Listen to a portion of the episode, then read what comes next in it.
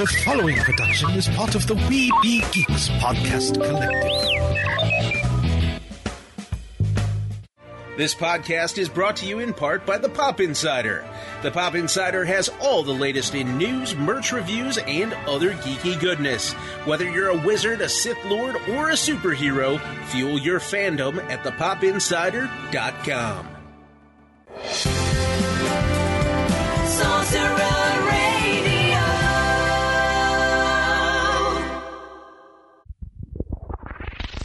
You're listening to the ESO Network, your station for all things geek. This podcast is part of the Red 5 Network. For more Red 5 Network podcasts, visit red5network.com. Microphones and headphones provided by CAD Audio. CAD Audio, expression through innovation. Produced with podcasting gear from Tascam. Trust your audio to Tascam. Sound thinking.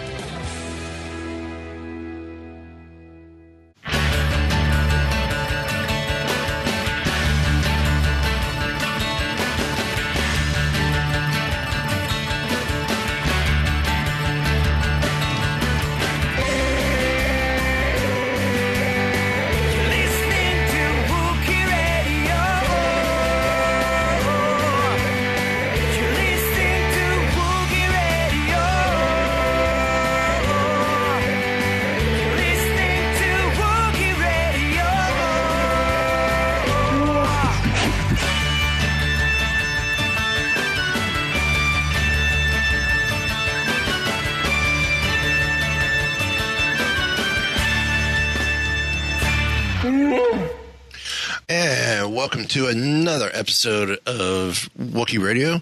It is the Smugglers 3, Ken, Derek, and myself, Mike. But you know, guys, just like the Mandalorian tribe on Nevarro, I have found yet another member of the Smugglers Guild in a far off land.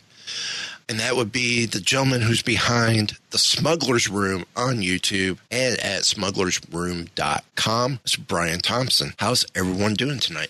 Awesome. You guys rock. I appreciate you having me on. No problem. we like having friends on. So, ha- have you done a lot of podcasts, or are we a first? Um, I I have I think this is the fourth or fifth, right around that neighborhood. Okay. But uh, yeah, it's it's bec- it's become such a popular thing, and there's so many great ones out there, especially for the maker community and and uh, the Star Wars community. Okay. Well, I'm going to start off with this. Never mind. we have no questions. We we go at this raw. We're not that type. Um, tell us a little bit about your YouTube channel and how you got started. Sure. Um, we we got started. It was more of a challenge, I think, from my wife than anything else. Um, one of the projects I've had ongoing for years was uh, a request to turn our basement into a spaceship, and that comes from you know being young and just loving Star Wars, right, and just wanting to have that as as uh, as a place to hang out, and that we never could get done when I was a kid. So as we as I got older, and uh, she asked me what I wanted for my birthday one year, I said, "Well, I, I want to turn the basement into a spaceship." I, I think most wives say, "Well, you, you want to build a man cave or something like that," and I was very clear, "No, it's a spaceship." And um, we so you know we spent a couple of years. I did a first rendition or a first version, if you will, and it never got finished right? We just i just kind of hit roadblocks wasn't satisfied whether it was the the experience i had as as a maker and a builder or or what but we just never got to that point. And then later after abandoning that project for maybe a year i said i'm going to do it again. I'm going to do it right this time. I'm going to i'm going to take my time and we're going to have a plan. And she said you should uh, you should record it. You should film it and you should throw it up there and maybe there's somebody else out there that's thinking about doing something and you could share some tips and whatever and that's all it took. And from that point forward we've been not only building the room but we just make projects every week and try to the whole goal is to try to get someone that maybe's never tried to make anything and step out into their garage or set up on their kitchen table or wherever the whatever the case may be and build something, and it's kind of morphed into that. So that's yeah, that's a lot of words on where this whole crazy journey started. You're you're hired. As soon as I, as soon as I win the lottery and we build our our dream house, our our uh, I guess sort of dream house, dream the build the house that fits all of our needs. I've already talked about. Yeah. I want an office slash room, you know, with its own TV. Of course, a spot for me to podcast from. And Yeah. I would love to have it as a place to display all my Star Wars stuff, but also be S- Star Wars ship themed. so right. I, I think you're hired when that time comes. Um, be now, I will say, um, I work for the Mouse uh, down here in Florida. And when Galaxy's Edge opened, I'm like, ooh. And then I started seeing people do um, stuff like modifications to cell phone cases to make the data pad. Uh, I've seen a few people do bumpers for, for Apple Watches. I'm like, ooh, I would love that. I would love to do that for a permanent wear on my wrist, not just um, so I, I got inspired. Um, my wife's uncle has a 3D printer, so I found a plan, made some tweaks, and you may be you may like this. I have my own plate to go on a how OtterBox. I have an OtterBox that does not have the the preview. Basically, what I have is an older version or an older silicone of this particular case right. where it's just barely almost at that point. Well, I bought two and I left one on purpose to be pretty tight so I could use it for this project. Yeah. And that will go on just like that. Once I get it painted, make it look like Yeah. it's, it's popping out with a nice rubber bump. Right. So hitting that maker community myself. Um, and then another friend of mine has just made a bunch of uh, greeblies for my daughter and I to put on our backpacks and and and, what, and jackets or whatever for when we go into the park. Um, so we're we're getting into it. We're we're excited. That's So- awesome. Yeah. Um, I don't know if you've listened to the show. These guys are about, I I have since you reached out. Yeah. These guys are about to hate me because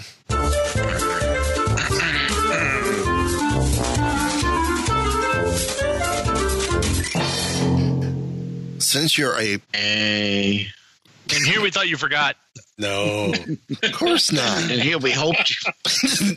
That's what you were really you were hoping I forgot. No, just just like a bad batch of blue bantha milk, it comes right back up every time.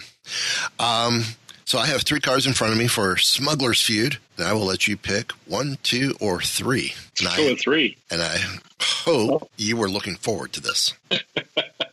so at tell you here in a second. Okay, this one you could think Star Wars. There are some questions it's like don't even think like a Star Wars fan because it's right out the window. Name something. Those are our favorite. Name something you associate with Star Wars, and there's eight answers. Okay. Huh? So Brian, Brian gets to start first. See, see if we could get another YouTuber to have our first YouTuber because I believe you guys beat Dano when we had him on, right? I don't even remember. You're the one that keeps uh, track.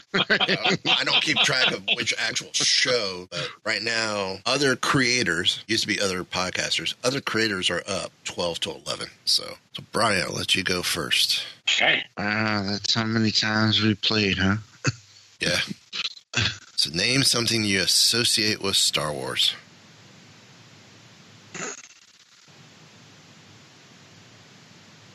Oh, I just name anything? Yep. Yeah. Name anything. Just like Family Feud. But Gotcha. we're not going. to You're not going to go till you hit three strikes. We're going to go bouncing back and forth. And I'm trying to stump Derek and You're trying So to. you're trying to get more right than we do. You're, you're trying to get them to get to three strikes before you get to three strikes. name something I associate with Star Wars. And it can be anything.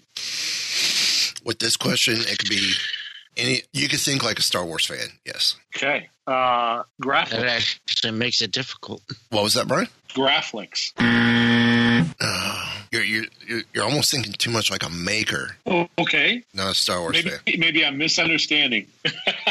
So, You want to go Radio. first, Derek? All right. Um, oof. See the hard the hard part is there's so many things. Uh huh. Exactly. I am going to go with lightsabers. Good answer. Good answer. Number one answer. Yeah. So back to Brian. Blasters. Good, good guess, but no. Really? Yeah. I'm. I guess maybe I'm way confused. No, it's it's the game. Yeah, it's just the oh, way the game is. You're on Let's the go right Death track. Star. Yeah. Death Star. Number seven. Back to you, Brian. Droids. Quick out. Oh, No. see, that was going to be See, my I- Really? See, I woke up- Graphics, blasters, and droids are not Star Wars. Oh my. not not what the average person on the street would be Oh. saying. gotcha. I, I would have thought droids would have been. Wow. Yeah. Uh, Uh, let's number see, eight. I have two things Oh, to think Brian- of. Brian already had three strikes. You already got the three strikes. Oh, that's right. He Oh, I'm done. Okay. Wow. So number eight. Okay. Wow. Number eight, Millennium Falcon. Number six, Space. Really? Number five, The Dark Side. Number four, Darth Vader. Ah, I thought he'd be higher up on the list. Number three, yeah. Jedi. Yeah. Yeah. That Number- was another one. I And was number thinking. two, The Force. Mm. Even though the other answers were great answers and could have been on the list, it's not what. I thought I was trying to stump Derek and Ken there. I guess that's what I thought I was doing, but it's all right. So You see why we love that game so much? it's, it's a great game. Why is it a great game? Because It will test your head and your mind and your brain. and your patience. um, so since starting the YouTube channel, what's been your most favorite project? Your your most personal favorite project? Um, that's that's a good question, actually. Um, the the projects themselves are are interesting, but it's it's more the experience that we are having as time has gone on. When we started the channel, it was all about the project, and now it's been more about working with people. So I hate to pull this card, but I want to give you three, unfortunately. Well, that's fine. Um, the, and the, the reason I say that is because the the first one I'd have to rec would be the first one I would have to say is the wooden lightsaber that I made with my dad. So we call my dad the Junkyard Jedi because he's actually builds projects for us, and his whole my whole life it's all been always been about what he could find from the junkyard or somewhere else and make some great project out of it. And uh, he was up during the summer, and we were going to make a project and decided we would make a wooden lightsaber. And so the, the experience of working with him on that was was amazing. Um, the other would be that I, I worked with uh, Bob Claggett from I Like to Make Stuff, who's another YouTube channel, big big YouTube channel. And Bob's a, an amazing Star Wars fan and has built an entire um, an entire world for himself from making things. And it's all things. Not just props and stuff, but it's furniture and and whatever else that that he comes up with him and his team. And that collaboration together on a Star Wars themed I guess you would call it an entertainment center of some sorts. It's where they had their podcasting equipment, their AV equipment, as well as a display in their office. And it's completely themed out uh, like it was something right out of a Star Wars movie. And we got to make certain elements for that project and send them to them, and they used it. And it was a great collaboration. And then most recently, um, my wife has been slowly and being part of what we're doing, the, the projects we're making, the smugglers room, the whole the whole nine yards. And so we've been making projects together. And recently we we did a couple of blasters for some Mandalorian costumes that we're building that we're hoping, you know, in celebration in 2022, they'll be complete and we'll be able to go together. But we're working on all these different elements of that costume together, and that that has been a lot of fun to see someone coming in that, that doesn't make things a lot and is now completely immersed in it. And uh, yeah, so that's why I say there's three. It's been more about the makers I've been able to work with, family or otherwise. Okay. Now, on the opposite end, what's apparently been the fan favorite project where you've had the most viewers? Ah, There's uh, the, the the fan favorite is probably the room build. That's that's a little bit of a challenging. Our, our best video to date has been the initial video we did on basically announcing the room build. So there's been a lot of people that have watched that, and subsequently we've had multiple episodes because the room is a massive project, and we've broken the room down into sections and parts. So every time we do a room build, it, it draws a large audience. Yeah, um, so that's been the most successful, and then probably second to that has been our our astromech build, our R two D two build, and ours is called Lefty. Um, the quick short story behind that is we build two third scale droids, so they're literally two thirds the size of a full astromech, and we've made all the parts. But when I, I built mine, I made him out of all the leftover parts we had after my dad had built his, so I call him Lefty for leftover parts. Oh, cool. But they're fully working, 100% functional astromech droids. They're just a little bit smaller. Nothing wrong with that. nope. Now, when you got into videos, did you have any experience making videos or filming or anything before it, it- this had started, or is it all just learning on the fly? Yeah, zero. It, it's all been learning. You know, buying cameras and figuring out how to shoot and learning how to edit and all the things that go with it. And so we watched a lot of YouTube channels that I found the quality to be really good and then do our best to try to make sure that our quality is as best as it can be. I mean, because you know, YouTube's a vast environment. There's, you know, there's millions of channels, um, and I figured if someone was going to stumble on ours, we needed to put as much work into it as we possibly could. And so we just keep trying to raise the bar. Yeah, that's uh, actually So when you what said do you quality, find- actually I have the um, How to Build a Star Wars Room episode one running in the background here, just wa- just watching with the sound off, and it looks awesome. It looks like you something you would see on actually one of the t- TV channels, the DIY TV channels. Thank you. I appreciate I, that. I, I think the first time I watched that video, I was waiting for a cameo appearance of Jesse James. Have him come in and go, "This is Monster House." Yeah, I, I consider that one of our rougher videos too. I mean, it's the most viewed, but it's it was before we we started to really kind of figure out energy and pace. You know, it's there's nothing worse than clicking on a video and it's ten minutes of whoa, when are they going to get to something? Right? Like when are they going to start doing something? And so now we try to be fast and to the point, and then get into the building process and start making something happen. So what what have you found to be the most difficult part of doing the actual videos? I would say that learning the learning how much time it takes to do it the way we want it done. It, you know, uh, in some YouTube channels, it's it's I want to come up with a topic and I'm going to talk about it for five or six minutes. I'm going to splice it all together and throw some music and done. But for us, it's well, I need to come up with a project that somebody would want to do or be inspired by. I need to build the project. I need to film it with enough interest that it's fun to watch somebody building something. Then I have to edit it and figure out how to be uh, engaging with an audience during the narration and the little parts that you actually see me, and then put all that together and then do that every single week while working full time jobs.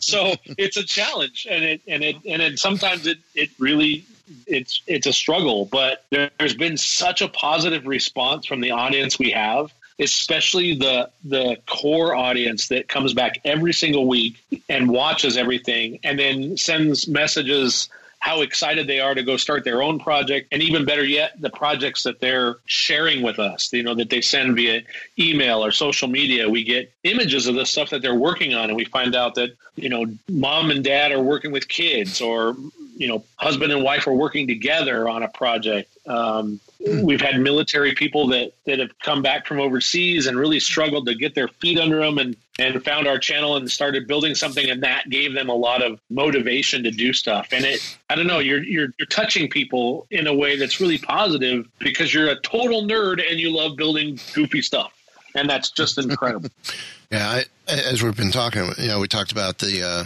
wanting to do the the bumper from a, from my Apple Watch. I'm sitting there going, where can I go? Because I know you have a resin printer, a resin 3D printer, yeah recently we got one and and that still does the hard resin, not a silicone flex resin. No, it's it's hard resin. Yeah, you So- have to cure it, but yeah. So I'm sitting there going, how can I go and take one of these bumpers, make a mold with it, Uh-huh. put all the greeblies on it that I want to create what I the look I want, and then recast that so it could f- in, in the coloring and, and have the the colors within that mold. So when it dries and cures, it's already somewhat colored to what I want to put back on the I see. Watch. Okay. I'm I'm giving myself a more complicated project here than I, Yeah, I'm I've never been for. able to. I mean, in order to cat, in order to mold it, once you have a mold, in order to make a cast of it, to do it in multiple colors, so it comes out fairly finished, is something I've never done. I mean, it's typically the resin goes into the mold and comes out gray or white or whatever tint you would give it. Yeah. I guess you could, you know, that that definitely is a more complicated route. I don't know how I would do it. I, I haven't figured that part out yet. but I know there's silicone mold kits out there to, to create. So that that's that's the key thing is, is that is that part of it. Right. Um, now you said uh, when you when Derek had uh, if you had experience doing videos like this beforehand, you said no. What is it you do do for a living? Um, for for the last twenty one years, I've worked in the custom audio video industry. So it's um, it's it's designing, install, install, programming, and and whatnot of whole home or smart home integration. Um, so my, my college degree was in graphic design, but when I came out of college, the industry was really saturated. So I shifted to something I had experience in, which was audio and video design and integration. And then I've been, I kind of got into that route and stayed there for, you know, for the last 21 years or so. And so that's, yeah, that's more or less what I do for a living. So, so no, so knowing some of the gear that you were going to be getting into really wasn't that far off then. Um, it, it was and it wasn't. So I have never done much with cameras. Um, and I purchased a DSLR camera, which is a, you know, the type of camera that has a, a lens that you can attach different lenses onto a body. And, and that was foreign to me. Um, but the audio portion and the video portion after the fact is, is was a little bit of knowledge, but I'd never edited videos before. Um, I found, I, I think early on, one of my inspirations was uh, Peter McKinnon, who's a massive YouTube star. Right. Uh, when I stumbled on him, it was right after he had started, actually. So I I'd kind of been one of the first, let's call it thirty or forty thousand subscribers to what he was doing. But he was teaching a lot of things. He does photography, but he also taught a lot about video. And so he would do things like an episode where he showed you how to film yourself side by side on a small couch. And he would walk you through the entire process. And then then i found channels like film riot which is a uh, of, uh, often is referred to as an, an indie filmmaker's paradise because for the better part of the last six or seven years they've been making videos on how to make videos with you know you don't have any lighting? Great. Here's a bar of lights that you can get from a bathroom and you can hang a you know a transparent film over the top and get a nice soft light on your environment. So it was just diving into all of that and then applying it to things i knew and then crossing my fingers and hoping that i didn't put it up on youtube and everybody's like who's this guy? You know that kind of thing right? Because uh, you put yourself out there for the world. You better be ready for whatever comes back at you. So when you do a video, does it typically be is it typically a single camera shoot or are some of them multicams? And if so how many cams do you go up to or have gone Um, up to? it used to be single. Yeah, it used to be single for the first year and a half, and then we bought a second camera, and so now we'll we'll do two. Um, not on every episode. It's uh, for us. It's more about okay, what are we building, and then what is the best view that we can give an audience on what we're making. And we're not a step by step channel, right? We're not we're not showing you here's a drill bit, here's how you drill a hole, here's how you put a bolt in it. We are more of a here's an idea that we have, and we're going to show you the different steps. But it's more about here's what we made. Now go make yours. So we try to use the cameras that are necessary for whatever it is we're working on. um, yeah, and we're hoping in the future to do more, at least a few times a year, to do more elaborate videos where we we just recently for Halloween did a, a Chucky and Carbonite. Right, it was taking our love of horror movies and combining it with Star Wars. And so when we did it, we said, well, yeah, we're going to make a project, but let's have some fun with it. So the whole first part of it is all about Chucky terrorizing us in our house. And so we did kind of a miniature movie, if you will, and it pushes us to try new things and put cameras in in the refrigerator and different lighting around it and and see what we can come up with at the end and we found that we really like the cinematography part of that so I, I think we will try to do that more in the future See, saying that now gives me a thought for my room. And, and these guys are going to appreciate it. One of my favorite movies when I was in high school was Howard the Duck. It's still one of my oh, favorite Oh, movies. yeah. I will have to do Howard the Duck and Carbonite. That would be excellent that would be excellent I think these guys would be okay with that. I know my daughter would. Yeah, maybe then you could stop talking about them. No. Yeah, no. No. Nope, sorry. Survey says. So, um, you guys have any other questions for Brian about his channel? I, I'm just sitting here. Why? I'm. I got Telling you- stuck on the YouTube rabbit hole. I'm watching the uh, Star Wars cornhole board. Yeah. That thing is Total- awesome. The Starlight cornhole. Told you guys. we got to make the other side we got to make the other side this spring so it's ready for the summer So how Yeah. many? The other how side could be the space slug. Uh, That's what I was just thinking. Actually, yeah, do an asteroid with the space slug. do you have like right now? Do you have like a ton of ideas in in uh, in your mind of things you'd love to do, or is it more focus on one thing at a time? Um, that's been the challenge, honestly, since the beginning was deciding how to juggle that. Uh, Mm. I use a I use a program called Milanote, and it's it's it's just one of those different kind of boards programs. Um, there's a bunch of them out there. And last year, I just had a ton of different stuff all laid out, and it was like the week would show up, and we and it would be whatever was the most interesting to me at that moment.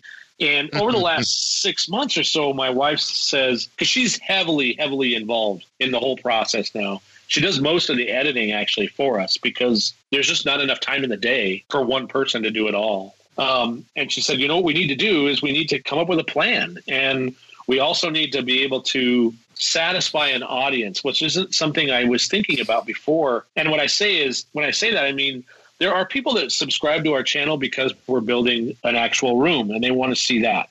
And then there are others that are subscribed because we're building a complete set of Mandalorian costumes and they want to see that and droid builds and so on. So you can't please everybody all the time, even though we would love to. But what we realized is every month we need to make sure that there's a room build video and something related to the Mandalorian costumes or whatever series we have going on.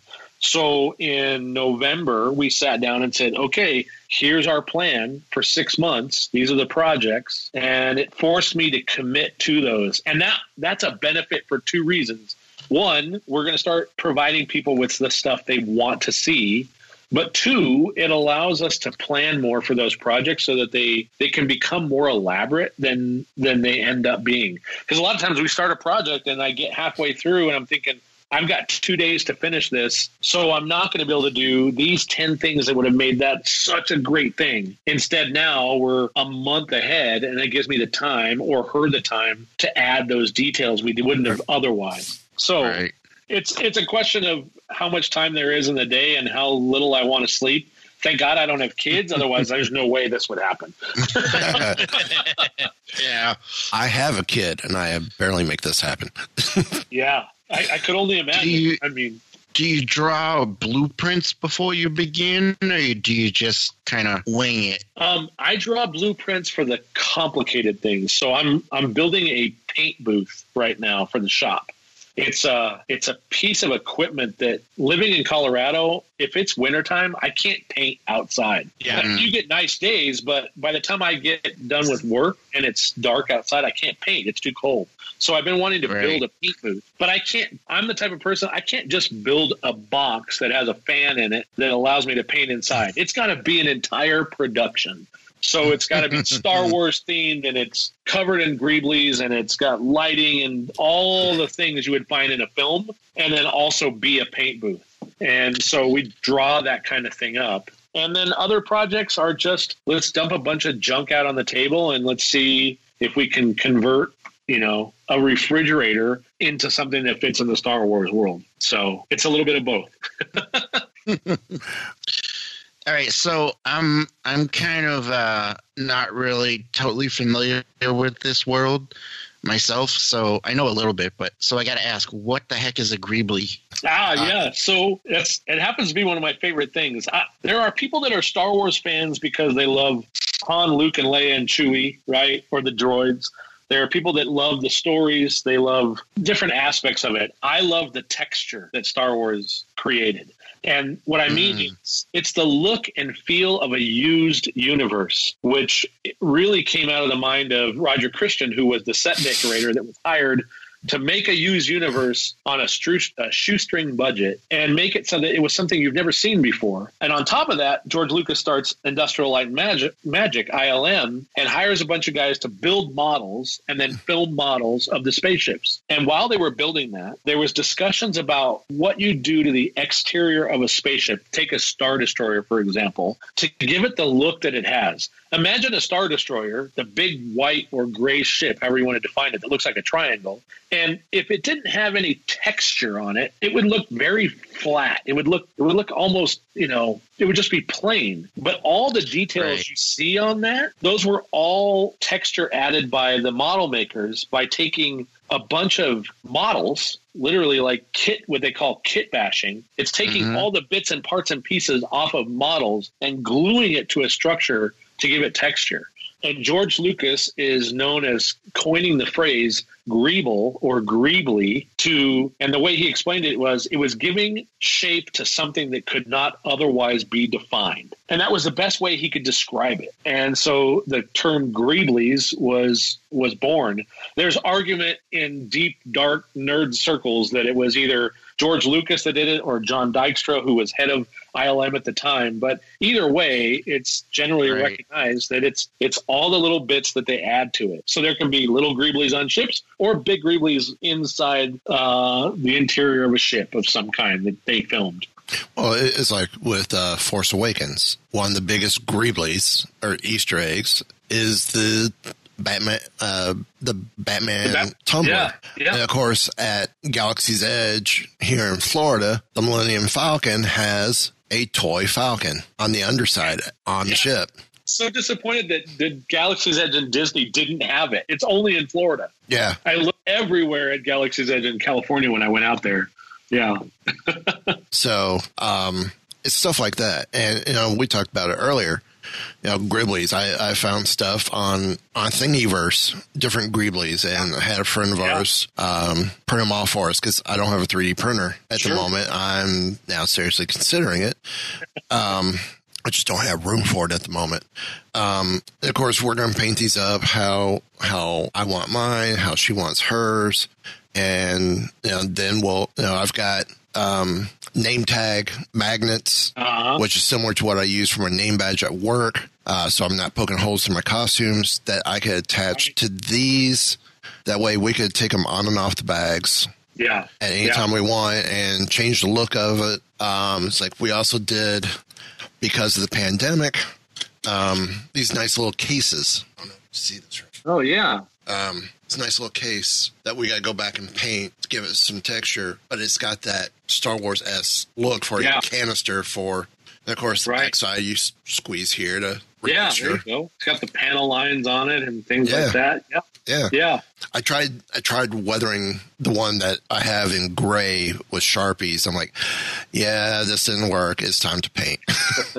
Yeah. It's, Yeah, it's time sure. to paint. So, but having all that color hopefully bleed through the paint some will will help Yeah. give it some nice effect. Given that weathered look. Yeah. Um, so you talked about going to Disney. I'm assuming you've built a droid and built lightsabers out there. I I didn't do a lightsaber, but we we did. My wife wanted to build a droid, um, and funny enough, I was kind of like, "Really, do you want to do that?" And she said, "Yeah, I do." And so we let her. And in our in a couple weeks ago, we did a video where she she modified the droid she built at Disney, and it made me bonkers excited about it because she took something that was was very basic and then weathered it and added all the details to it that she wanted and completely customized it. it. It was just such a it was such a cool transformation. So when we finally get to go back, I'm I'm gonna have to get my own and, and do the same thing. I'm almost afraid to do that. I mean, I know some place where I could get vinyl decals to add more color to mine, but to, to go to what y'all did, I'm almost afraid to, to do it. Nah, just go for it. I mean, we we took the whole thing apart. It was it was really easy to take apart and repaint. And if you made a mistake, sand it off, repaint it, and go for it again. I mean, it's it's uh, it's really all just paint. I mean, she added some wiring and did some unique things to it as far as that goes. But and I 3D modeled a backpack for it, and we put that on there, and that was fun. Um, yeah, I mean, and, there, and there's actually a, a Facebook page, uh, Mobu's Yep. Droid Factory Facebook page. There are makers out there doing all kinds of incredible stuff to there, and they're sharing their process. So one thing I've, I've learned about the maker community, whether whether you're a Star Wars fan or you're making something else, a horror fan or whatever it is, there's a lot of groups on Facebook where the people that do it share everything they know about building something, making something, modifying something. And the communities that social media can be a downer, but they can also be really great for getting in the right groups of people that share your exact passion. And and then you can get all kinds of help on stuff like this. Now, I know you've done the droid interface for the room. Uh-huh. Have you Yeah. made a small one for your wife's droid or your future droid? No, I haven't. But uh, right after she finished her project, I said, you know, we're we're going to have to scale one down just for yours and do this whole thing. So it's on the list. Very cool. Very cool. So, you guys got anything else before I hit a story or two? I think we covered a lot of it. There, there's some awesome stuff. Like I said, I'm stuck um, flipping some, through some of these videos also while we're talking. it, the channel's a great channel. I, I warned you guys ahead of Yeah. time. I appreciate that. Um, so, uh, trying to, I had a, uh, Rogue One prequel series Andor will not include popular character at first. Shall we take, That makes sense. shall we take I'm glad guess that one in the uh, Yes. title says that first. There's a couple of them that just say they're, he's not going to be there. Yeah. Uh, Yeah. Um, so, of course, the series is going to focus on Cassian Andor. Uh, many, fi- many fans are excited about the return of uh, Alan Tudyk's reprogrammed murder droid. I didn't think he was a murder droid. I, I don't remember them being. he acts like a murder droid in the um in Rogue One. Yeah, Yeah. But but He's he, a he's security droid technically. right, which is different than something like a triple zero, who is Yeah. a murder droid or torture droid. Well, you got to remember, people writing these articles are usually um, writing them for general audiences yeah. who don't Right. know the difference Yeah. between like an actual assassin droid and a security droid. We know the difference. Um, so what it's what it's sounding like is I'll let you guys tell me if this if you guys think this is a great idea or not. Uh, Tudyk has recently indicated he may not be involved at all in the first season of Andor. How do you guys feel about that? Before I go into the rest of this, I think that's fine because basically that way we can actually meet Cassian before he meets up with K2, and then we will actually get to see him meeting K2, kind of like in Solo, where we actually see Han Solo meet Chewbacca. now would you We get that type of moment in like a second or a third season of Andor. Be would a great way to end the first season. that's where I was going to go. How would y'all feel if it was the cliffhanger to, oh, we see wrap up the story of the final episode of the season, and then you turn and he's he turns and he sees K two there, and you just see him either grabbing him or starting to do a reprogramming to to help him for whatever befalls Cassian in in season two. well, on the one hand, that would be kind of interesting. But on the other hand, I really want my K2SO. hey, being where when this show is and all of that, we may get plenty of K2SO, just not actually be him. Because remember, Rogue One, he fought. There was at least two or three other ones we saw, wasn't there? Uh, we I know saw we at least one. one other one. Yeah. Right. Yeah. Yeah, that the- was, yeah. in, in the I call it the train at the the London tunnel set Yeah. because that's what it was was the London tunnel. That then the question will remain at what point will Cassian meet K2SO? Will it be when he's already, you know, broke his programming or will he help him with that or Good thought. I don't know. I mean, for all we know, K2SO may have been a um, captured droid or one that had been damaged um, where the droid, the Right. Empire left it behind. And then Right. Cassian's like, "Oh, I can do something with this." It, Cassian may not be the one who reprograms him. This is true too. That's very true. Yeah, Actually, very the, true. the other way that I just got it, um, I'm wondering if K2SO wasn't um, a captured or reprogrammed droid to help Cassian infiltrate the structure of the Empire. Mhm. Because K2 would walk right into any Imperial base because this is an Imperial security droid. So you put that with the Imperial security officer, and now you're able to get in anywhere you want as a spy. Hmm. Yeah. You have more legitimacy because the Empire is the only ones that use these droids. You got to remember, this is a spy series. Right. So I'm thinking K2 was reprogrammed for the purpose of helping Cassian be able to um, get behind the Imperial lines, basically, into places that he would not normally be able to get into. Yeah, so that that could probably again it's it I'm okay with it and it's cool. I assume, you know, they're gonna make it a an interesting story on how he, you know, aligns up with him, but as I said, I love my K two SO. Well, Very think the longer they wait before bringing him in, the better they'll make the story. Sure. I mean we we kind of have how they meet from the com- from the one shot comic. Yeah. But I would love to see it expanded on. Well, so yeah, because then, I mean, if they're not going to have him right, right away, then they have to meet at some point in the series, right? Right. And, it- So- and it actually be great. I mean, and if you go from the comic, that episode's technically already written. If you just, you know, put on the beginning of that episode, uh, story, this episode inspired by the comic. Mm. Or was it, or is You don't being, even have to do that. You just give um, the comic writer a writing credit on the show. yeah, but Yeah. that, but that's one you're going to have to stay close to the source material since that source material is canon. Right. And I think we lost Brian. He's like enjoying Oh, this I'm- conversation. I'm right here. He's right there. I mean, lost him in I'm right here. It not lost him uh, as in call drop, but Yeah. just conversation may have gone further than he was looking at at the moment. No, I, I, I, I agree with you guys. I think that uh, I think that in order to make something like that an interesting show, you can't just start off the show with Cassian and N and K two already together because we're getting an origin story or a, a story of how Cassian comes up in the rebel uh, group or what becomes rebels. So it, to me, it would be really interesting not to see K two until the end of the first season, and then have some kind of interesting way of bringing those two characters together. Mm. Okay.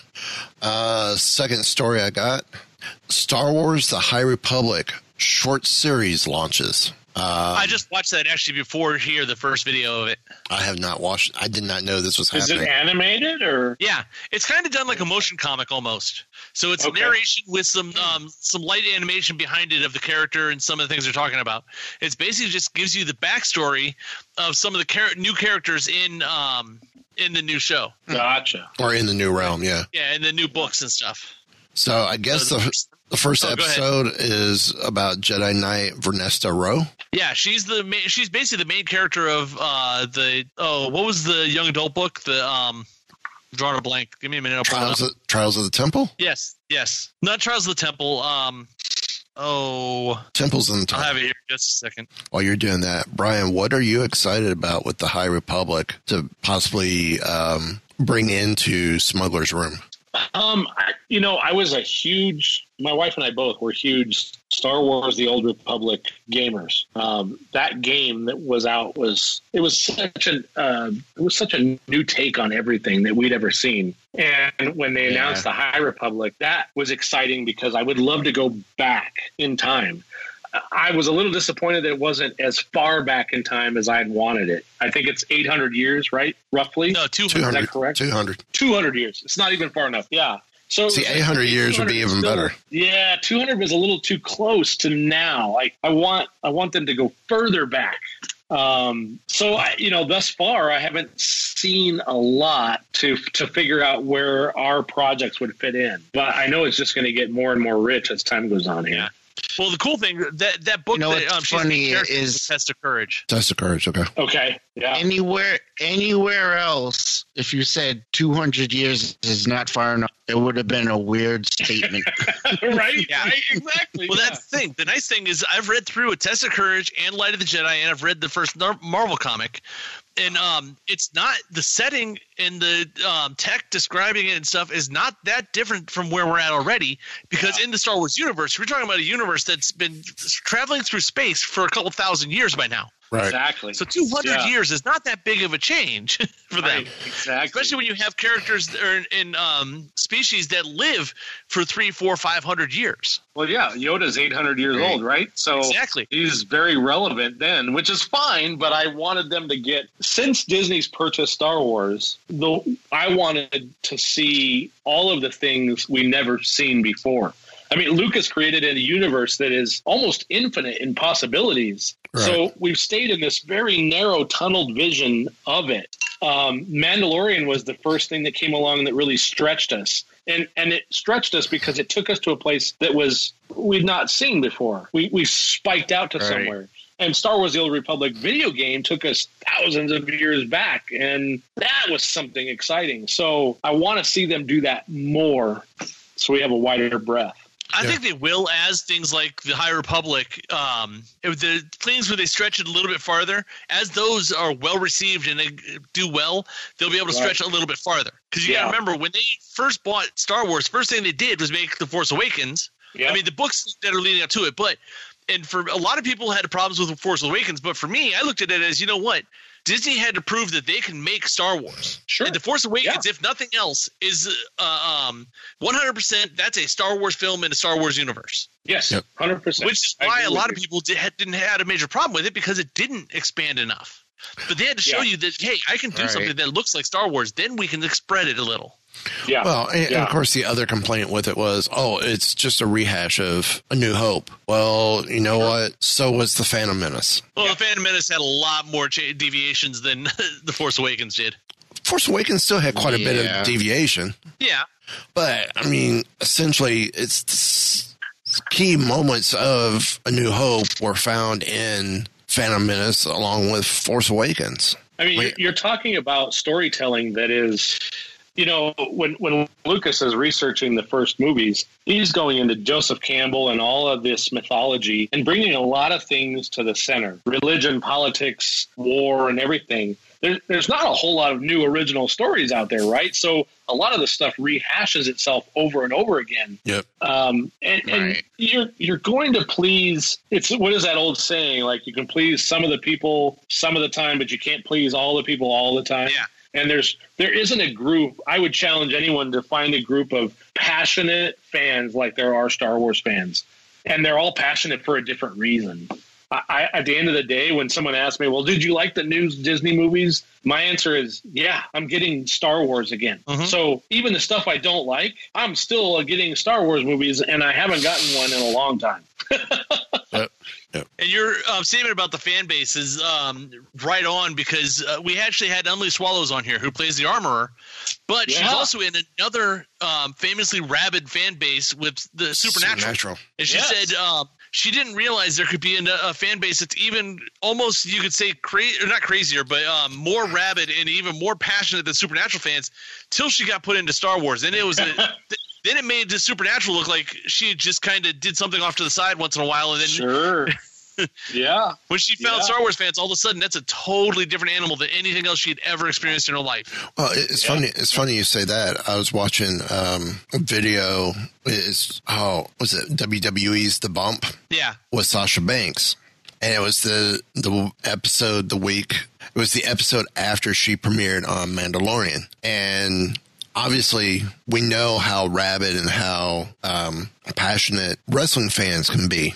For her to talk about how you know she was a Star Wars fan and now a part of Star Wars canon with her character and being in the show and how it all came about, I'm wondering if she's truly prepared for what coming to a Star Wars convention or or coming to represent the Star Wars her character from the Star Wars universe is really going to be like for her that first time.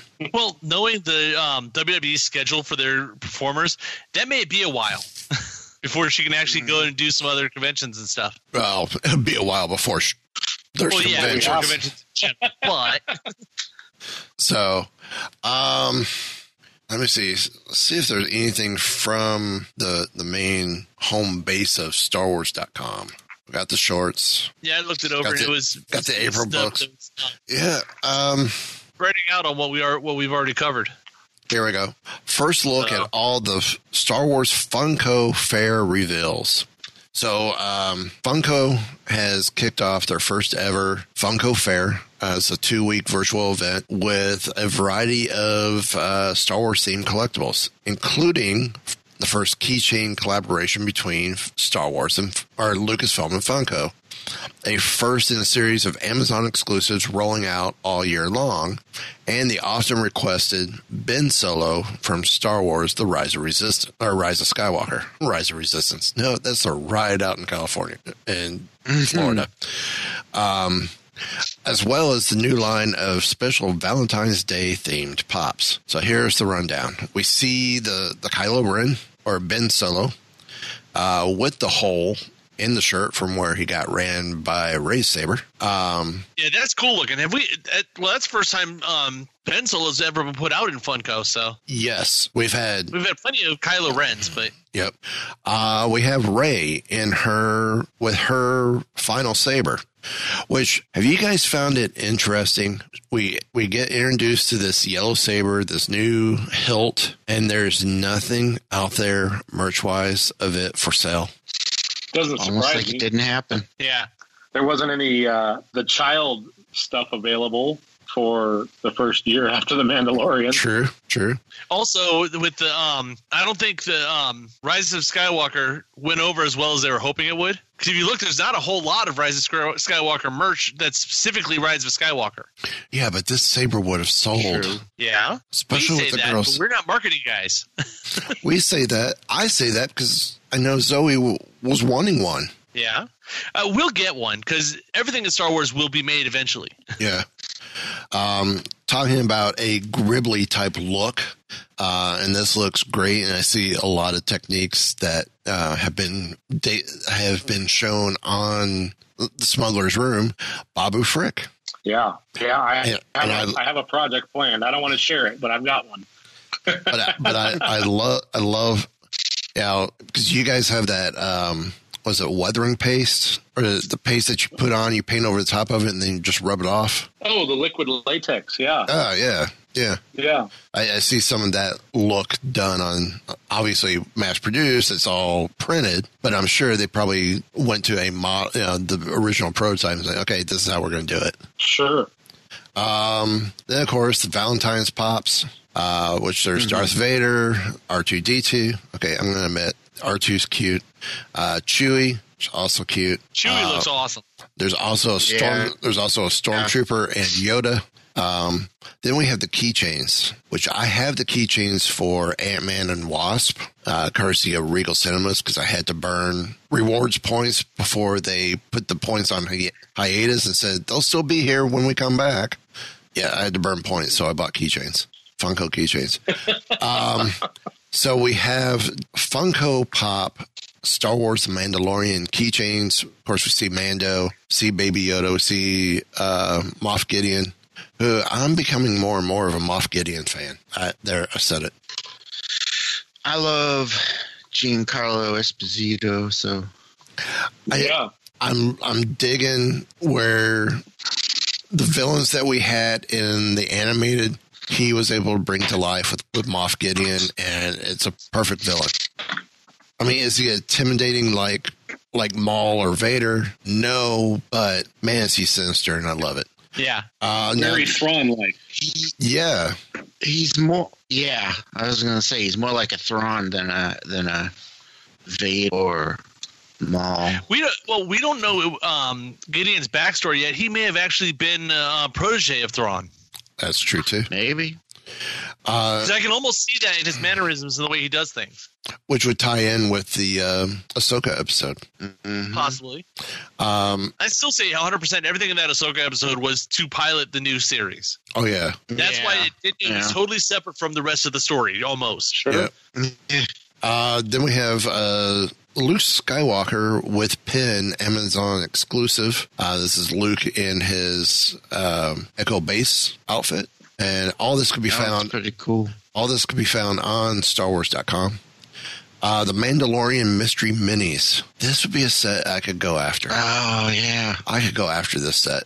Quill. The only problems with these yeah. is you um you have to buy like bunches of them to get them all because they're Yeah. mystery packs. Yeah, I like. I've I've I like done Quill. a few of the mystery packs of different character of like Marvel and stuff in the past, and it's very hard to collect all of them.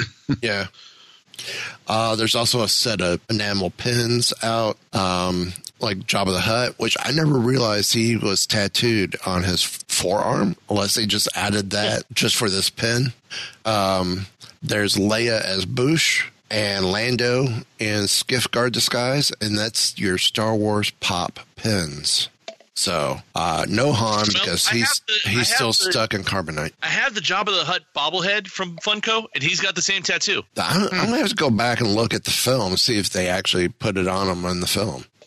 So, um, any final thoughts? I just want to say thanks for coming on, man. Yeah, absolutely. I'm Yeah. gonna be watching a lot more of me. that of your channel. Appreciate that. Yeah, it was it was a pleasure joining you guys. Um, I guess while we still got a couple minutes, you got a question for us? Chance to spin the tables on us? I, I'm sorry, you you broke up on me there. Were you asking me something? Do you want to spin the tables on us and ask us a question? Yeah, you know the question I would have for you is uh, let's go with a good old fashioned one for each one of you, which is what is your favorite Star Wars film and why? Ken, why I don't hate you these start us questions, off? but I always have the same answer on mine. Mine's got mine's always um, Return of the Jedi because that's the first my first um, memory of Star Wars was going to see Return of the Jedi when I was a kid. There you go. Yeah, that's a perfectly viable answer to that too. Derek. Uh, mine has always been and always will be Empire Strikes Back because you know, because it's Empire Strikes Back. It was it was a great a great movie and back in the day when I was a little kid and I found out about spoiler alert Vader being Luke's father, that just blew my mind. No, it can't be. no. So, so yeah, Empire Empire's always been my favorite. I- I'm the same way. Empire's the top for me. Um, just because, I mean, I remember seeing Star Wars. Uh, it's hard for me. I do call it at times A New Hope, but it's it's hard for me to do so because it was I grew up with it as Star Wars, Star Wars. Yeah, sure, Um, sure. and I saw it at it was a double feature at a drive-in movie theater, Star Wars followed by Star Wars. But it was waiting for, and it was a great film. But it was waiting for, are we going to get a second film? And then to get what we got with Return of the Jedi. Yeah, Um, Mhm. and you know, we got the action so quick at the beginning. I mean, it just balls to the wall action, you know, with the battle on Hoth.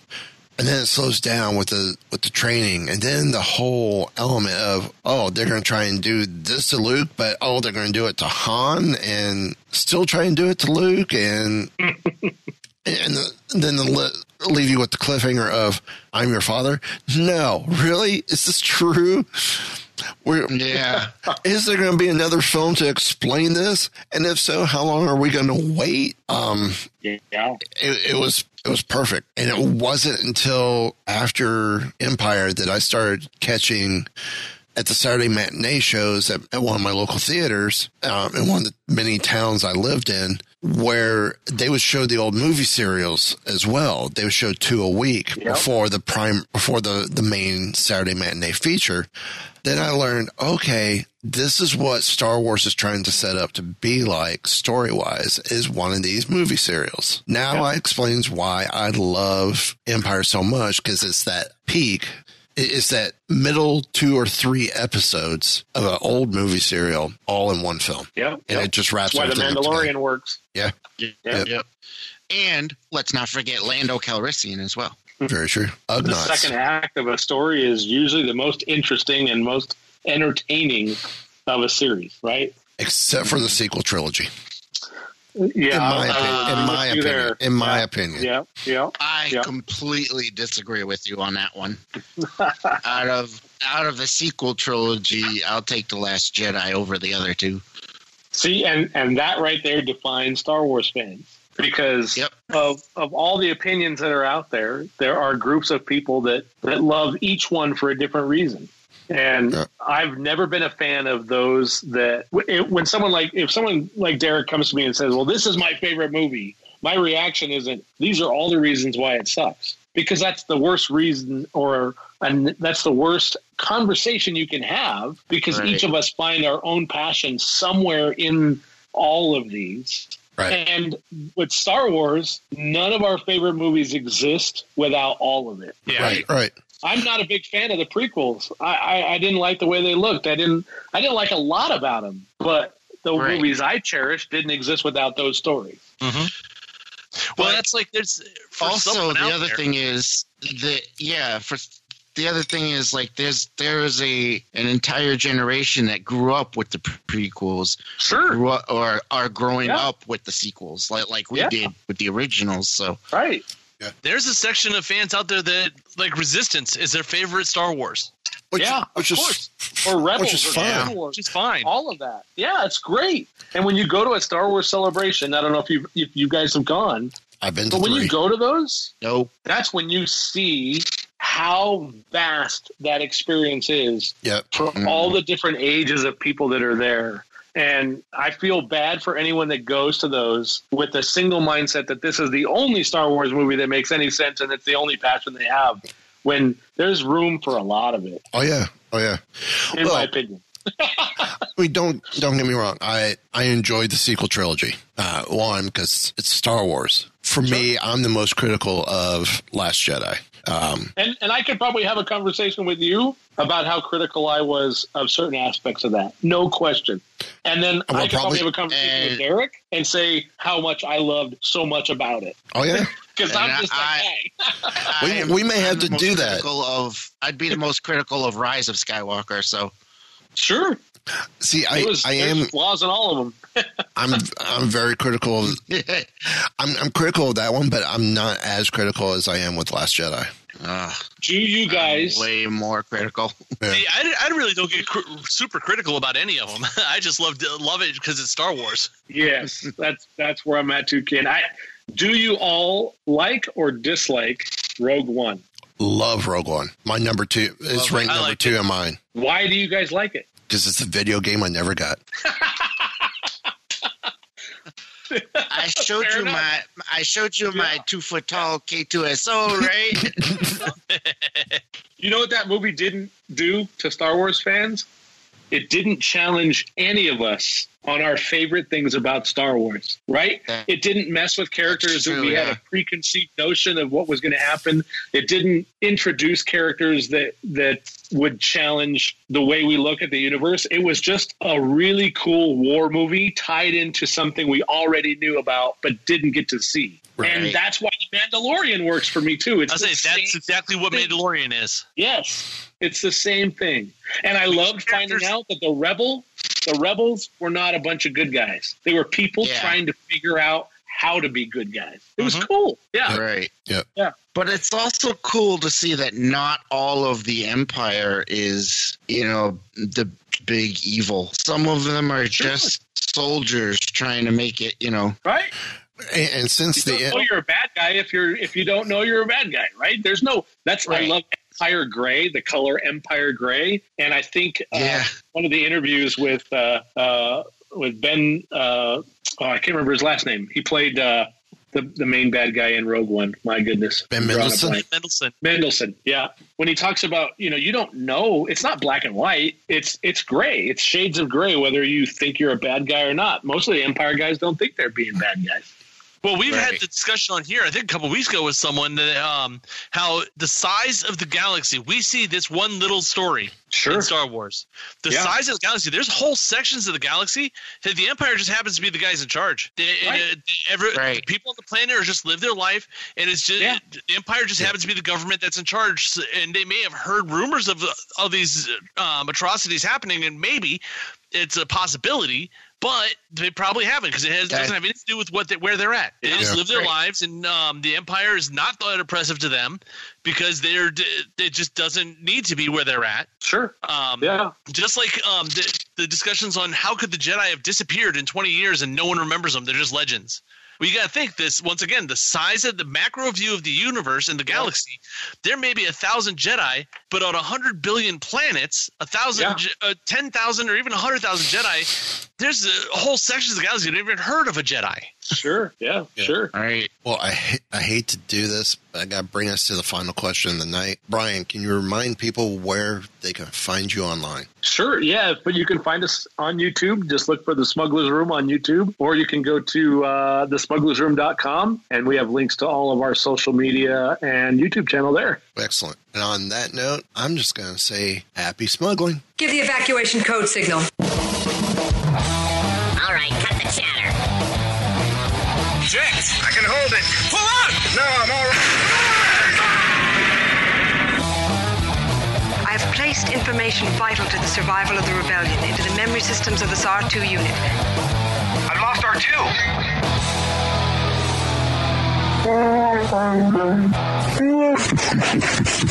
She may not look like much, but she's got it where it counts, kid. I've made a lot of special modifications myself.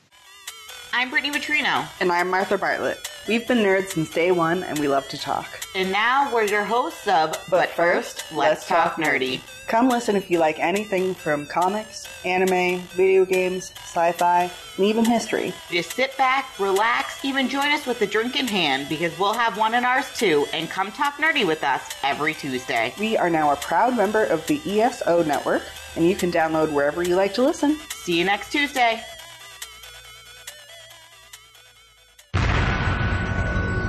This has been a broadcast of the ESO Network. Be part of the crew and help support our shows by donating to our ESO Patreon or by shopping for the TeePublic store, which can all be found at www.esonetwork.com. The ESO Network, your station for all things geek.